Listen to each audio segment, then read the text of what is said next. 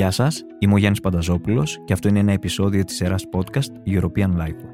Για να μην χάνετε κανένα επεισόδιο, μπορείτε να μας ακολουθείτε στα Google Podcast, στο Spotify και στα Apple Podcast. Είναι τα podcast της Lifeo. Σήμερα έχουμε τη χαρά και την τιμή να φιλοξενούμε την Εύα Καηλή, μέλος του Ευρωπαϊκού Κοινοβουλίου και της ελληνικής αντιπροσωπείας της Προοδευτικής Συμμαχίας των Σοσιαλδημοκρατών από το 2014. Πρόεδρος της Επιτροπής για το Μέλλον της Επιστήμης και Τεχνολογίας στο Ευρωκοινοβούλιο, είναι η πρώτη γυναίκα σε αυτή την θέση και η μόνη Ελληνίδα που βραβεύτηκε στις Βρυξέλλες για το νομοθετικό της έργο στην ψηφιακή οικονομία και τις τεχνολογίες του μέλλοντος. Μάλιστα, το πολίτικο την επέλεξε ανάμεσα στις προσωπικότητες που διαμορφώνουν το μέλλον της ψηφιακής τεχνολογίας και στις σημαντικότερες και πιο δραστήριες γυναίκες πολιτικούς στην Ευρωπαϊκή Ένωση. Κυρία Καηλή, ευχαριστούμε πολύ που είστε μαζί μας σήμερα στο podcast της LIFO. Ευχαριστώ εγώ πάρα πολύ κύριε Πατεζόπουλο για την, για την πρόσκληση. Είναι μεγάλη μου τιμή καθώς είμαι και αναγνώστριά σας έτσι κι αλλιώς. Ευχαριστώ πάρα πολύ. Συμπληρώνονται 40 χρόνια από τότε που η Ελλάδα έγινε επίσημα το 10ο μέλος της Ευρωπαϊκής Ένωσης. Γιατί πιστεύετε ότι η ένταξη στην ευρωπαϊκή κοινότητα αποδείχτηκε ένα καταλητικό γεγονός; Έχετε δίκιο. Ε, αυτή τη στιγμή έχουν περάσει τόσα χρόνια που νομίζω ότι θεωρούμε τα περισσότερα που έχουμε πετύχει πλέον δεδομένα, παρότι ήταν μια ε, πραγματικά ε, παγκόσμια μοναδική ευκαιρία να συνεργαστούν έθνη βασισμένοι σε κοινές αρχές, τη συνεργασία, την αλληλεγγύη, το σεβασμό και νομίζω ότι αυτό που εκφράζει περισσότερο το τι έχει συμβεί ήταν αυτό που είχε πει ο ο Ζισκάρ Ντεστέν και για την Ελλάδα, ότι η Ευρώπη χωρίς την Ελλάδα δεν θα ήταν Ευρώπη. Ε, και, και αισθάνομαι πραγματικά ότι ε, ήμασταν ο πυρήνας ε, αυτής της προσπάθειας και παρά τις δυσκολίες έχουμε όλοι αντιληφθεί ότι η ευρωπαϊκή ταυτότητα είναι πλέον πάρα πολύ ισχυρή μέσα μας.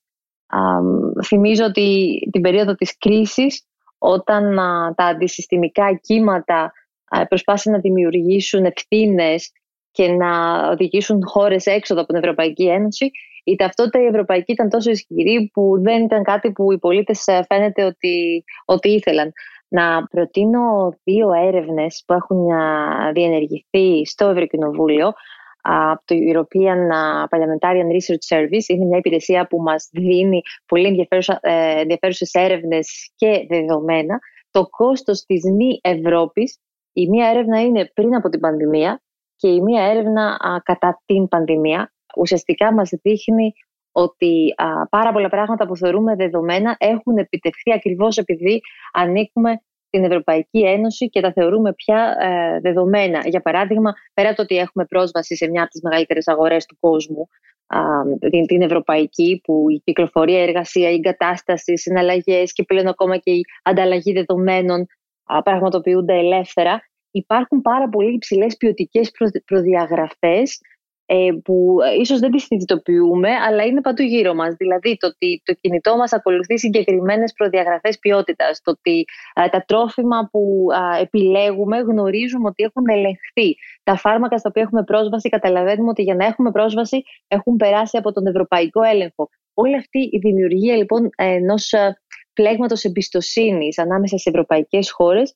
νομίζω ότι είναι η μεγαλύτερη επιτυχία της Ευρώπης και βλέπουμε τώρα και την, το μετασχηματισμό ουσιαστικά με την πανδημία σε περισσότερη Ευρώπη. Άρα η απάντηση δεν ήταν να φύγουμε. Ακόμα και ο Σαλβίνη στην Ιταλία δεν είπε να φύγουμε από την Ευρώπη. Ουσιαστικά κατηγόρησε την Ευρώπη γιατί δεν ήταν περισσότερο εκεί. Άρα και σε στρατηγική, σε θέματα υγείας. Οπότε τώρα ο μετασχηματισμός της ψηφιακής εποχής νομίζω θα μας δώσει πολύ περισσότερες ε, λύσεις ευρωπαϊκές ε, και νομίζω ότι τα, τα καλύτερα είναι μπροστά μας στα επόμενα 40 χρόνια λοιπόν. Εσείς πώς ε, αποτιμάτε τη σχέση Ευρώπης-Ελλάδας σήμερα; Η σχέση της Ελλάδας με την Ευρωπαϊκή Ένωση νομίζω ότι είναι και αμοιβαία εποφελής αλλά είναι και πολύ α, βαθιά ριζωμένη στις κοινές μας αξίες.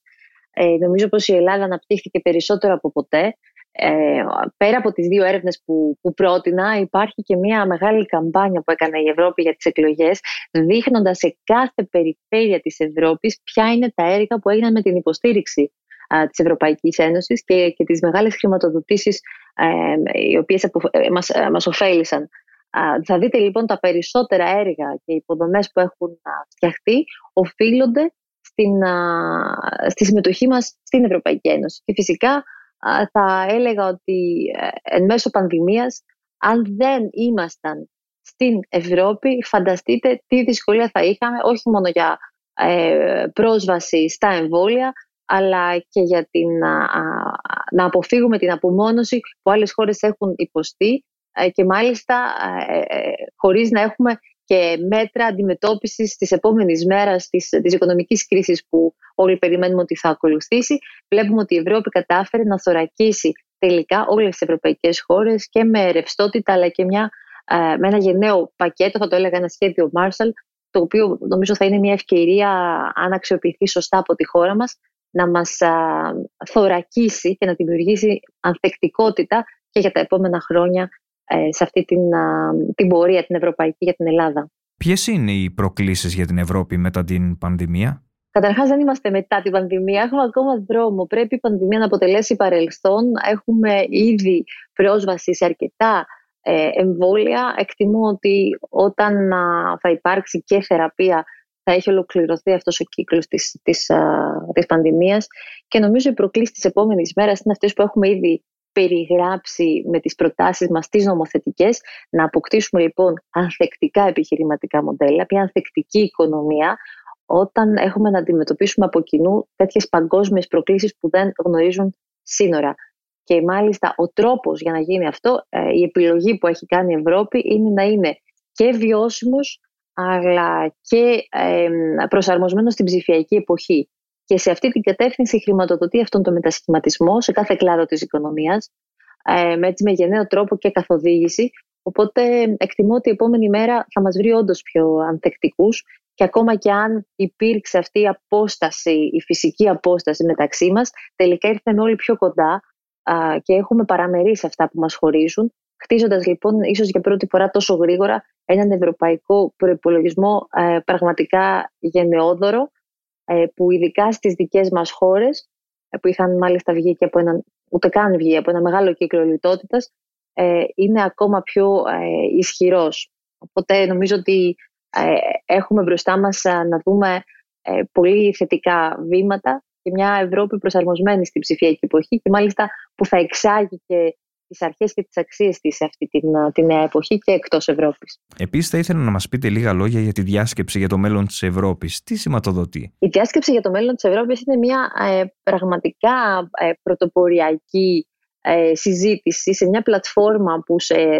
24 διαφορετικές γλώσσες οι πολίτες συζητούν για το τι Ευρώπη θέλουν, καταθέτουν τις προτάσεις τους, τους προβληματισμούς τους και ελπίζουμε ότι αυτή η διάσκεψη για το μέλλον θα μπορέσει να οδηγήσει και στις αλλαγές των συνθήκων ή τουλάχιστον σε μεγάλες αλλαγές που από κοινού θα συμφωνήσουμε για τα επόμενα 40 χρόνια της Ευρώπης. Και κάθε νέος άνθρωπος ή ε, κάθε, κάθε πολίτης της Ευρώπης που ήθελε να ακουστεί θα έχει πια αυτή την ευκαιρία και τη δυνατότητα σε ένα ευρωπαϊκό επίπεδο και όχι σε ένα εθνικό επίπεδο. Ε, νομίζω ότι είναι εξαιρετικά σημαντικός αυτός ο διάλογος. Μέσα από το διάλογο παράγεται πολιτική άλλωστε. Και οι προτεραιότητες που έχει θέσει, η υγεία, η κλιματική αλλαγή, η κοινωνική δικαιοσύνη, ο ψηφιακός μετασχηματισμός, αλλά και η ενίσχυση των δημοκρατικών διαδικασιών, που δεν πρέπει να τις θεωρούμε δεδομένες, ε, νομίζω ότι είναι ε, πολύ σημαντικές και δείχνουν την κατεύθυνση, αλλά δείχνουν και τον, και τον δρόμο που θέλει η Ευρώπη να ακολουθήσει. Υπάρχει κάτι σήμερα που μπορεί να αποτελέσει ευκαιρία για την Ευρωπαϊκή Ένωση και ειδικότερα για τις αποφάσεις του Ευρωπαϊκού Κοινοβουλίου; Νομίζω ότι ε, εφόσον η Ευρώπη έχει αποφασίσει, ε, ίσως για πρώτη φορά με την πανδημία, αλλά και συνέπεσε η πανδημία με το Brexit έχοντας αποφασίσει να ενισχύσει ακόμα περισσότερο τις πολιτικές της σε ευρωπαϊκό επίπεδο, όχι μόνο σε οικονομικό, αλλά πραγματικά στο να χτίσει σοβαρές πολιτικές αντιμετώπισης πολλαπλών κρίσεων, για παράδειγμα μια σοβαρή ενεργειακή πολιτική στην οποία θα έχουμε διασφαλίσει την αυτονομία μας, μια μεταναστευτική πολιτική που δεν θα πέφτει το βάρος μόνο στην Ελλάδα και στην Ιταλία ή στις χώρες που φυλάνε σύνορα, αλλά θα μοιραστεί σε όλες τις, ε, στις χώρες της Ευρώπης. Ε, μια Ευρώπη η οποία θα έχει πρόσβαση σε όλα τα απαραίτητα υλικά για να έχει εμβόλια τα οποία δωρεάν θα δίνονται στους, στους πολίτες της, όχι μόνο σε αυτή την περίπτωση, αλλά σε οποιαδήποτε έτσι, α, νέα πρόκληση μπορεί να βρούμε μπροστά μας. Νομίζω ότι αυτά είναι όσα ε, πραγματικά μπορεί να δει η Ευρώπη ως ευκαιρία και να προετοιμαστεί ε, για να πετύχει και στο μέλλον Τόσα χρόνια στην ε, Ευρωβουλή, τι είναι αυτό που, που μάθατε και δεν, έχετε, και δεν το γνωρίζατε; Πολύ ωραία ερώτηση. Νομίζω ότι έμαθα πολλά. Πολλά από τα οποία θεωρούσα δεδομένα. Είδα πώς ε, καταφέρνουμε να τα συζητήσουμε και να τα συμφωνήσουμε παρά τις διαφορετικές ε, ε, καταβολές μας, τις διαφορετικές προσεγγίσεις μας, ιδεολογίες, αλλά και τις ιστορικές μας καταβολές και να τα ξεπερνάμε χτίζοντας μαζί ένα ευρωπαϊκό μέλλον όλο και πιο ισχυρό ταυτοτικά. Οπότε νομίζω ότι αν κάτι είδα είναι ότι δεν είμαστε το κέντρο του κόσμου, είμαστε όμως μέρος ίσως του, της πιο ωραίας προσπάθειας δημοκρατίας και ειρήνης παγκοσμίως της Ευρωπαϊκής Ένωσης. Αυτό το, το συνειδητοποίησα όταν βρέθηκα εκεί και όταν είδα πως όλοι είχαν την διάθεση του συμβιβασμού, με τις κόκκινες γραμμές τους πάντα, αλλά με τη διάθεση του συμβιβασμού για να προχωρήσουμε, γιατί εκεί δεν υπάρχει απόλυτη πλειοψηφία. Εκεί πρέπει να χτιστούν συμμαχίες για να κάνει κανείς ένα βήμα παραπέρα. Ε, και φυσικά είδα και ε, πως η, η εθνική μας ταυτότητα ουσιαστικά είναι, δεν είναι κάτι που πρέπει να αφήσουμε πίσω, αλλά είναι κάτι που όλοι το κουβαλάμε μέσα μας στην Ευρώπη και με αυτό καταφέρνουμε και ανταλλάσσουμε ε, τελικά εμπειρίες, γνώσεις, αλλά και, και αθρίζουμε σε αυτά που θέλουμε να πετύχει η Ευρώπη είχε, έχει μεγάλο ενδιαφέρον. Και, το, και θα μπορούσα να πω και ένα παράδειγμα. Όταν συνάντησα έναν α, Ολλανδό συνάδελφό μου και συζητούσαμε για το πώς μας φάνηκε η Ευρώπη ήταν στις πρώτες μας α, συναντήσεις, τους πρώτους μήνες που είχαμε εκλεγεί. Και εγώ ήμουν ενθουσιασμένη και είχα πει ότι πραγματικά είναι πολύ πιο ε, ε, ενδιαφέρον το περιβάλλον, αλλά και υπάρχει μεγάλη ε, δυνατότητα δημιουργίας και νομοθεσίας νομοθετικού έργου εκεί. Μου είπε, επειδή είμαι πολύ ενθουσιασμένη, λέει ε, τελικά εσείς οι Έλληνες λέει, δεν μπορείτε εύκολα να ακολουθείτε κανόνες. και θα πρέπει πάντα να θέλετε να πετύχετε περισσότερα. Δηλαδή, του, του είχα πει ότι μπορούμε να πετύχουμε 10 πράγματα παραπάνω από αυτά που η Ευρώπη εκείνη τη στιγμή μπορούσε. Λέει, οι Έλληνες σκέφτεται πάντα out of the box και αυτό καμιά φορά δημιουργεί α, προβλήματα. Εγώ νομίζω ότι όλοι με τις ιδιαιτερότητές μας καταφέρουμε και αθρίζουμε τελικά στην Ευρώπη με τα ιδιαίτερά μας χαρακτηριστικά και αυτό είναι που την κάνει ε, πραγματικά τόσο ξεχωριστή παγκοσμίως. Έχετε ασχοληθεί πάρα πολύ με την ψηφιακή οικονομία και τις τεχνολογίες του μέλλοντος. Θέλω να σας ρωτήσω για την τεχνητή νοημοσύνη η οποία βρίσκεται παντού πλέον γύρω μας. Εσάς προσωπικά πόσο σας έχει επηρεάσει στην καθημερινότητά σας; Ε, η ραγδαία ανάπτυξη της τεχνητής νοημοσύνης αλλά και πολλών νέων τεχνολογιών που πλέον έχουμε στη ζωή μας ε, έχει αλλάξει σίγουρα τον τρόπο που σκέφτομαι. Προσπαθώ να, ε, να προβλέψω τι μπορεί να πάει λάθος και να ε, αναλάβω την ευθύνη σήμερα να προτείνω ιδέες και τρόπους να θωρακίσουμε τις αρχές και τις αξίες μας από όλα όσα μπορεί να μην πάνε όπως τα θέλουμε. Ε, φανταστείτε λοιπόν ότι ήδη χρησιμοποιούμε τεχνητή νοημοσύνη όλη στην καθημερινότητά μας. αν χρησιμοποιείτε τους, τα Google Maps, τους χάρτες για να δείτε τι κίνηση υπάρχει, για να φτάσετε στον προορισμό σας από τον πιο σύντομο δρόμο. Αυτά ήδη χρησιμοποιούν α, τεχνητή νοημοσύνη, είναι συστήματα τα οποία ε, διαρκώς αναπτύσσονται και εξελίσσονται, μπορούν να προβλέψουν ποια είναι η καλύτερη διαδρομή και μάλιστα πολλές φορές ε, ε, συνειδητοποιούμε ότι έχουμε πάψει να εμπιστευόμαστε το ένστικτό μας. Δεν ακολουθούμε λοιπόν τον δρόμο που γνωρίζουμε, ακολουθούμε τον δρόμο που μας προτείνει αυτή η εφαρμογή, γιατί θεωρούμε ότι προφανώς έχει δει αν υπάρχει κάποιο ατύχημα στον δρόμο, ή υπάρχουν επιπλέον καθυστερήσεις και άρα εμπιστευόμαστε όλο και περισσότερο αυτές τις τεχνολογίες. όταν λοιπόν έχουν καταφέρει να κυριαρχήσουν ήδη στη ζωή μας, αυτό που πρέπει σίγουρα να αντιληφθούμε είναι πώς λειτουργεί η οικονομία πίσω από αυτές και να αποφύγουμε να χρησιμοποιηθούν εις βάρος μας. Άρα χρειάζεται πολύ διάβασμα, ε, χρειάζεται θα έλεγα πολύ συζήτηση και νομίζω ότι ε, ο τρόπος που επιταχύναμε με την εξαιτίας της πανδημίας την προσπάθειά μας να έχουμε υψηλές προδιαγραφές σε όποιον χρησιμοποιεί τεχνητή νοημοσύνη και στην, διασφαλίζοντας πρώτα απ' όλα την ιδιωτικότητα και τις ελευθερίες των Ευρωπαίων πολιτών ε, ήταν πραγματικά ένα εξαιρετικά σημαντικό βήμα που παγκοσμίως δεν έχει γίνει και εκτιμώ ότι θα μπορέσουμε να το εξάγουμε, να εξάγουμε τα standards που θα δημιουργήσουμε ε, και εκτός Ευρώπης τουλάχιστον στις, ε, στις δημοκρατίες, τις, ε, τους συμμάχους μας που έχουν ε, τις ίδιες αξίες και αρχές. Πράγματι, η τεχνητή νοημοσύνη διευκολύνει τη ζωή μας, αλλά εγείρει ταυτόχρονα και πολλά ηθικά και νομικά ερωτήματα. Υπάρχει κάτι εσάς που σας ανησυχεί, γιατί πολλοί επισημαίνουν ότι οι κυβερνοεπιθέσεις θα μας απασχολήσουν αρκετά στο άμεσο μέλλον. Εσείς τι πιστεύετε; Ε, ακριβώς αυτό είναι που θα έλεγα ότι με κρατάει σε πολύ μεγάλη εκδίγορση και διαρκώς προσπαθώ να επισημάνω όσα βλέπω ότι μπορεί να λειτουργήσουν εις βάρος των, των πολιτών. Για παράδειγμα, είδατε ότι υπάρχει ένα λογισμικό μιας εταιρείας της NSO, το οποίο μπορεί να παρακολουθεί τα πάντα στο κινητό μας και να έχει πρόσβαση σε όλα μας τα προσωπικά δεδομένα. Και δεν είμαστε έτοιμοι να θωρακίσουμε τους ακτιβιστές, τους δημοσιογράφους, τους πολιτικούς από την χρήση της τεχνολογίας αυτής. Γιατί η τεχνολογία μπορεί να χρησιμοποιηθεί είτε θετικά, αλλά είτε ε, αρνητικά, ανάλογα σε ποιον τα χέρια πέφτει. Έχουμε λοιπόν την υποχρέωση ταυτόχρονα με την ανάπτυξη των τεχνολογιών να αναπτύσσουμε και την κυβερνοασφαλειά τους και να θέσουμε και τα ηθικά πλαίσια ε, της χρήσης τους. Δηλαδή να μην επιτρέψουμε την, να δημιουργηθεί καν η πρόθεση ε, ότι μπορεί κάποιος να έχει μια τέτοια πρόσβαση.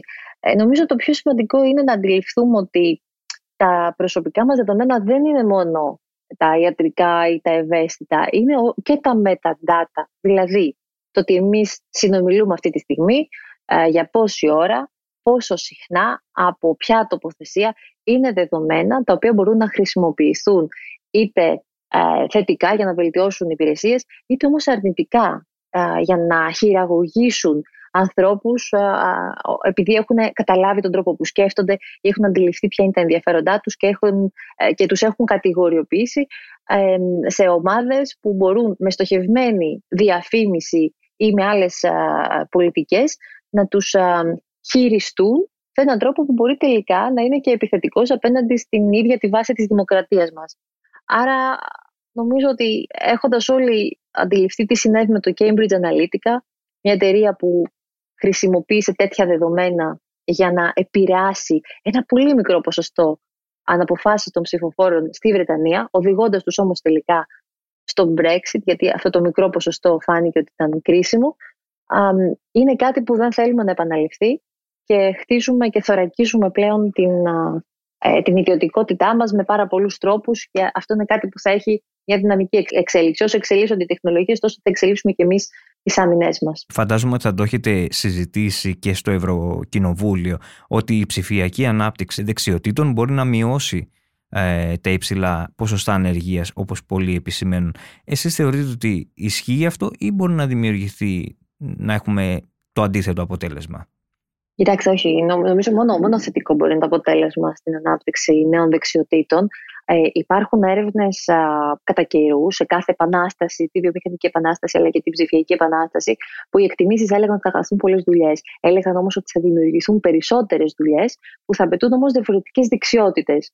Στο παρελθόν, για παράδειγμα, όταν ξαφνικά δημιουργήθηκαν τα ATM, τα μηχανήματα ανάληψης εγκατάστασης μετρητών στις τράπεζες, όλοι πίστεψαν ότι οι τραπεζίτες θα έχαναν τις δουλειές τους. Το αντίθετο συνέβη. Πολύ περισσότεροι άνθρωποι χρειάστηκαν για τη χρήση αυτής της τεχνολογίας. Και σήμερα, λοιπόν, έχοντας συζητήσει με τον ILO, το Διεθνή Οργανισμό Εργασίας, βλέπουμε ότι ναι, μεν πάρα πολλές δουλειές θα χαθούν από την αυτοματοποίηση και την αυτονομία ορισμένων συστημάτων, αλλά θα δημιουργηθούν πολύ περισσότερες που θα απαιτούν υψηλές ψηφιακές δεξιότητες. Άρα θα έλεγα ότι είμαστε οριακά στο να ε, τρέξουμε και να προλάβουμε να μην συμβεί αυτό, να μην δημιουργηθεί αυτό το κενό, να γίνει μια ομαλή μετάβαση στην ψηφιακή εποχή, όπου η ζήτηση δεν θα υπερβαίνει την, την προσφορά και θα έχουμε ανθρώπους οι οποίοι θα μπορούν να εργαστούν σε αυτές τις νέες δουλειές, τις δουλειές του μέλλοντος. Δηλαδή φανταστείτε ότι ε, ακόμα και trailers για μια ταινία μπορεί να φτιάχνονται από τεχνητή νοημοσύνη, αλλά ο άνθρωπος ο οποίος ελέγχει τον αλγόριθμο, ο άνθρωπος ο οποίος θα ε, μπορέσει να, ε, να τον εκπαιδεύσει και να, τον, να επιλέξει συγκεκριμένα δεδομένα, θα πρέπει να έχει μια άλλη κατανόηση πια της, της τεχνολογίας και όχι μόνο το, ε, την προσωπική του καλλιτεχνική ή δημιουργική πλευρά. Θα πρέπει να μπορεί να χειριστεί όλα αυτά τα νέα εργαλεία. Και, και πολλές άλλες δουλειές που ούτε καν μπορούμε να φανταστούμε ότι στο μέλλον θα δημιουργηθούν και που μπορεί να επιλέξουν τα παιδιά μας. Δηλαδή πριν από τέσσερα χρόνια δεν θυμάμαι κανείς να ήξερε τη λέξη ε, YouTuber ή influencer και ότι αυτό πραγματικά θα μπορούσε να είναι επάγγελμα που μπορεί να δίνει έναν μισθό σε ένα παιδί από το σπίτι του επειδή χρησιμοποιεί με έξυπνο τρόπο το κινητό του. Αλήθεια είναι αυτό. Υπάρχει μια προσωπικότητα από το χώρο της ε, τεχνολογίας που θαυμάζεται και γιατί; Από το χώρο της τεχνολογίας υπάρχουν αρκετοί άνθρωποι που εκτιμώ. Ε, θα σας έλεγα ότι επειδή έχουν τα θετικά τους αλλά έχουν και τις πλευρές που, που με προβληματίζουν. Δεν θα ήθελα να αναφερθώ σε ονόματα, αλλά θα σας πω σίγουρα πως είναι μια εποχή που όταν ο Elon Musk γράφει κάτι στο ίντερνετ μπορεί να μετακινήσει τις παγκόσμιες αγορές σε μια κατεύθυνση. Ή όταν ο Μπέζος αποφασίσει να κάνει κάτι, όταν ο Μπράνσον ταξιδέψει στο διάστημα. Αυτά λοιπόν, αυτοί λοιπόν οι άνθρωποι έχοντας την κατανόηση των τεχνολογιών και, και θα έλεγα ότι όντως και οραματιστές της, της τεχνολογίας και του μέλλοντος είναι άνθρωποι που έχουν, έχει πολύ μεγάλο ενδιαφέρον να τους παρακολουθεί κανείς και να μαθαίνει από εκείνους χωρίς να ταυτίζεται ή χωρίς να σημαίνει αυτό ότι αυτή θα είναι και μοναδική ε, κατεύθυνση. Δηλαδή ε, έχουν σίγουρα μια αντίληψη, αλλά έχουν σίγουρα και τα δικά τους συμφέροντα ε, και πρέπει να είμαστε πάντα υποψιασμένοι. Το Ευρωπαϊκό Συμβούλιο έχει προχωρήσει στην εφαρμογή της Πράσινης Συμφωνίας. Εσείς πόσο μπορείτε και το τηρείτε αυτό; Είμαστε στην προσπάθεια να μεταφράσουμε την πράσινη συμφωνία σε συγκεκριμένες πολιτικές. Μέχρι τώρα, συνομιλώντας με συναδέλφους μου που είχαν μεγαλύτερη εμπειρία στον, στον κλάδο αυτό, ε, ήταν ταυτόσιμο η συνώνυμο της, των ανανεώσιμων πηγών ενέργειας. Πλέον σημαίνει πολύ περισσότερα πράγματα. Είναι μια νέα λογική. Η λογική λέει ότι θα πρέπει να σκεφτώ πώς το, το αποτύπωμά μου σε κάθε τι που κάνω θα είναι θετικό και όχι αρνητικό. Άρα, για παράδειγμα, να σχεδιαστεί κάτι το οποίο μπορεί να επαναχρησιμοποιηθεί. Να έχουμε τη λογική της κυκλικής οικονομίας σε ό,τι κάνουμε ε, στην οτροπία μας, στην, α, στις πράξεις μας ή στην παραγωγή. Θα σας πω για παράδειγμα ότι υπάρχουν ρούχα τα οποία μετά από ένα διάστημα δεν τα φοράμε πια και αυτά επειδή είναι δύσκολο να ανακυκλωθούν επιβαρύνουν πολύ το περιβάλλον. υπάρχουν ήδη εταιρείες που δείχνουν μια κοινωνική ευθύνη και έχουν αποφασίσει με ένα πολύ μικρό κόστος να σου μετατρέπουν τα ρούχα που έχεις ήδη αγοράσει σε κάτι καινούριο ώστε να τα ξαναχρησιμοποιήσεις και αυτό να οδηγήσει έτσι σε έναν, με, έναν, με έναν τρόπο σε μια άλλη μορφή σκέψης και μια νέα οικονομία. Ε, και ακόμα και στο σχεδιασμό πρόσφατα κοιτούσα κρεβατιών, έχει κρεβαντάκια από ε, για παιδάκια που είναι ε, νεογέννητα μέχρι ενός έτους. Έχει άλλα κρεβάτια από 1 έως 3, άλλα κρεβάτια από 3 έως 5 κτλ. κτλ. Και τελικά υπάρχει και μια εταιρεία, ή δύο-τρεις εταιρείες νομίζω, που έχουν σχεδιάσει ένα κρεβάτι το οποίο μπορεί και μετασχηματίζεται και καλύπτει όλες τις ανάγκες από μηδέν μέχρι κάποιος να ενηλικιωθεί. Αυτή η αλλαγή στην σκέψη μας νομίζω ότι έχει, ε, είναι όσα λέει η Πράσινη Συμφωνία και όσα θέλει να πετύχει. Και εκτιμώ ότι με τις νέες νομοθεσίες, με την προσπάθεια να, ε, να ελέγξουμε και να μειώσουμε τις, ε, τις εκπομπές αερίων ε, και να ε, περιορίσουμε τις εταιρείες εκείνες που, που θα έλεγα ότι δεν έχουν καθόλου έτσι, σωστή ενεργειακή απόδοση. Νομίζω ότι το ότι είχαμε, έχουμε ζητήσει και έχουμε συγκεκριμένους στόχους για το 2050 αλλά έχουμε ενδιαμέσως και ανά 10-20 χρόνια ελέγχουμε και αυτή την πορεία είναι πραγματικά σημαντικό και φιλόδοξο για να πετύχουμε μια οικονομία που θα είναι τελικά βιώσιμη και ωφέλιμη για όλους μας. Τι είναι αυτό που αγαπάτε στην Ευρώπη και τι είναι αυτό που σας ενοχλεί; Ε, θα έλεγα ότι κάτι που μπορεί να μας ενοχλεί είναι ότι άργησε η Ευρώπη να χτίσει πολιτικές που μειώνουν τις ανισότητες όχι μόνο στο επίπεδο ενός κράτους μέλους, αλλά γενικότερα σε επίπεδο ευρωπαϊκό. Και αυτό που περιμένω είναι ότι η ίδια η Ευρώπη καταλαβαίνει ότι μόνο μαζί μπορούμε να προχωρήσουμε στο μέλλον, καθώς ακόμα και στην ψηφιακή εποχή η γεωπολιτική διάσταση μας αναγκάζει να συνεργαζόμαστε όλο ένα και περισσότερο σε περισσότερους τομείς. Άρα νομίζω ότι τα shortcomings της Ευρώπης, δηλαδή εκεί που μένουμε πίσω, είναι ακριβώς εκεί που πρέπει αυτή τη στιγμή να χτίσουμε για να μπορέσουμε να θωρακίσουμε στο μέλλον τις οικονομίες μας. Και θα θυμίσω ότι α, στην αρχή της πανδημίας, όταν φάνηκε μια τάση απομόνωσης των χωρών που ήταν σε δύσκολη οικονομική κατάσταση, όπως οι χώρες του Νότου, ε, υπήρξε άμεση αντίδραση πρώτη φορά, καθώς όλοι βρεθήκαμε στην ίδια θέση τελικά, όπου η ίδια η Μέρκελ παραδέχθηκε ότι σε αυτή την κρίση, επειδή είναι συστημική και την αντιμετωπίζουμε όλοι, κανείς δεν μπορεί να τα καταφέρει μόνος του και έχουμε ανάγκη και ο ένας από τον άλλον. Γιατί μια Γερμανία, για παράδειγμα, που δεν έχει μια αγορά με δυνατότητες, όπως την Ευρωπαϊκή, θα πληγεί και η ίδια Γερμανία. Άρα αυτό που μάθαμε είναι ότι τελικά μαζί μπορούμε σίγουρα περισσότερα.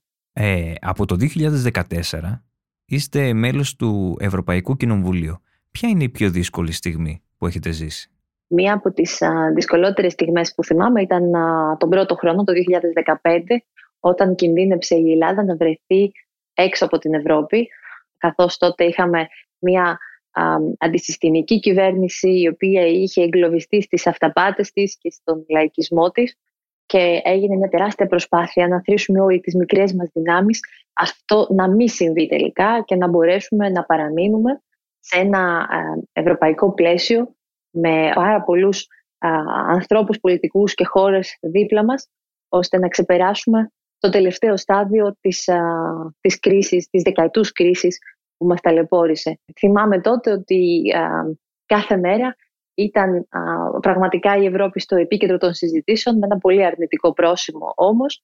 Και ε, εύχομαι αυτές οι εφιαλτικές στιγμές να μην επιστρέψουν γιατί η ευρωπαϊκή ταυτότητα είναι μια ταυτότητα που οι Έλληνες είναι, είναι, των, είναι των Ελλήνων ταυτόσιμη θα έλεγα σχεδόν με την εθνική τους ταυτότητα. Και είδαμε ότι παρά την κρίση και τα όσα δύσκολα περάσαμε κανείς δεν αμφισβήτησε τη θέση της Ελλάδας στην Ευρώπη. Κάτι άλλο που θέλω να σας ρωτήσω είναι ποια είναι τα θετικά και ποια τα αρνητικά μιας γυναίκας που επιλέγει το δρόμο της καριέρας. Τι θα μας απαντούσατε; Ε, όπως και για έναν άντρα. Τα ίδια θετικά και τα ίδια αρνητικά. Νομίζω ότι πια έχουν ξεπεραστεί τα, τα στερεότυπα, ανήκουν σε άλλες εποχές και έχουμε τις ίδιες προκλήσεις και τις ίδιες δυνατότητες.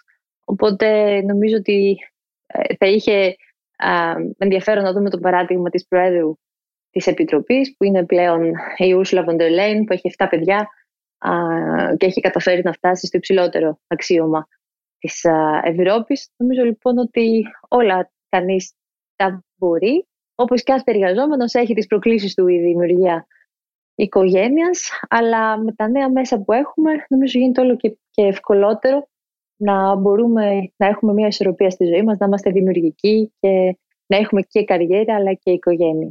Αν σας έλεγα ε, ποιο θεωρείτε το πιο ισχυρό εφόδιο για έναν νέο την περίοδο αυτή, τι θα μας λέγατε, είναι οι γνώσεις, είναι η προϋπηρεσία ή η εξειδίκευση; Πολύ ωραία ερώτηση. Ε, θα έλεγα ότι είναι ένας συνδυασμός. Είναι πάρα πολύ σημαντικό κανείς να αντιληφθεί τον, τη δύναμη της γνώσης και της πληροφορίας. Ε, σίγουρα το να μπορεί να αντιληφθεί λοιπόν τη, τη, μεγάλη εικόνα, αλλά και σε αυτή τη μεγάλη εικόνα να καταφέρει να είναι πάρα πολύ καλός σε ορισμένους τομείς. Ε, νομίζω ότι οι, οι πιο ε, προσωποποιημένες υπηρεσίες αποκτούν πλέον όλο και μεγαλύτερη ζήτηση και αν κανείς μπορεί να αφήσει τον εαυτό του να μαθαίνει και να προσαρμόζεται, έχοντας δηλαδή κάποια υποδομή και, την, ε, και τις απαραίτητες βάσεις, θα πρέπει να εξελίσσεται και να, και να μπορεί να δει τι έρχεται στο μέλλον. Αυτή τη διορατικότητα, ας πούμε, μπορεί να την έφερε η πανδημία, καθώς είδαμε όλοι ότι αυτές οι νέες τεχνολογίες ήρθαν για να μείνουν και μπορεί κανείς πια και από το σπίτι του χωρίς να χρειαστεί να μεταναστεύσει να προσφέρει τέτοιες υπηρεσίες σε μια παγκόσμια αγορά εργασίας. Τελευταία ερώτηση. Τι είναι αυτό που θεωρείτε σημαντικό στη ζωή; Αυτό που θεωρώ σημαντικό στη ζωή, μια πολύ ωραία ερώτηση και προσωπική, θα σας έλεγα ότι είναι οι άνθρωποι που είναι κοντά μας. Να είναι καλά και ευτυχισμένοι. Δεν υπάρχει κάτι μεγαλύτερο από αυτό. Και όταν ε, περάσουν έτσι, επαγγελματικές ίσως ευκαιρίες ή δυνατότητες ή η καριέρα κάποιου, αυτό που, που μένει είναι οι ωραίες στιγμές με τους ανθρώπους που έχεις επιλέξει να έχεις κοντά σου, να μπορείς να τις ακολουθήσεις, να μπορείς να κρατήσεις αυτές τις σχέσεις, να μπορείς να τις χτίσεις και να περάσεις ποιοτικό χρόνο μαζί τους. Νομίζω είναι το α και το μέγα στη ζωή μας. Κυρία Καηλή, θέλω να σας ευχαριστήσω πολύ για αυτή τη συζήτηση που είχαμε σήμερα. Εγώ ευχαριστώ πολύ. Πολύ ωραίες ερωτήσεις πρωτότυπες και ελπίζω να προσέθεσα κι εγώ κάτι από την εμπειρία που απέκτησα τα τελευταία χρόνια χάρη στην, στην εμπιστοσύνη του κόσμου να, να είμαι εκεί και να, και να δουλεύω για την Ελλάδα. Ακούσατε ένα επεισόδιο της σειράς podcast European Life με καλεσμένη την Ευρωβουλευτή του Κινάλ Εύα Καηλή. Ήταν μια συζήτηση για την πανδημία, τις ψηφιακές τεχνολογίες και την πολυετή εμπειρία της στο Ευρωπαϊκό Κοινοβούλιο.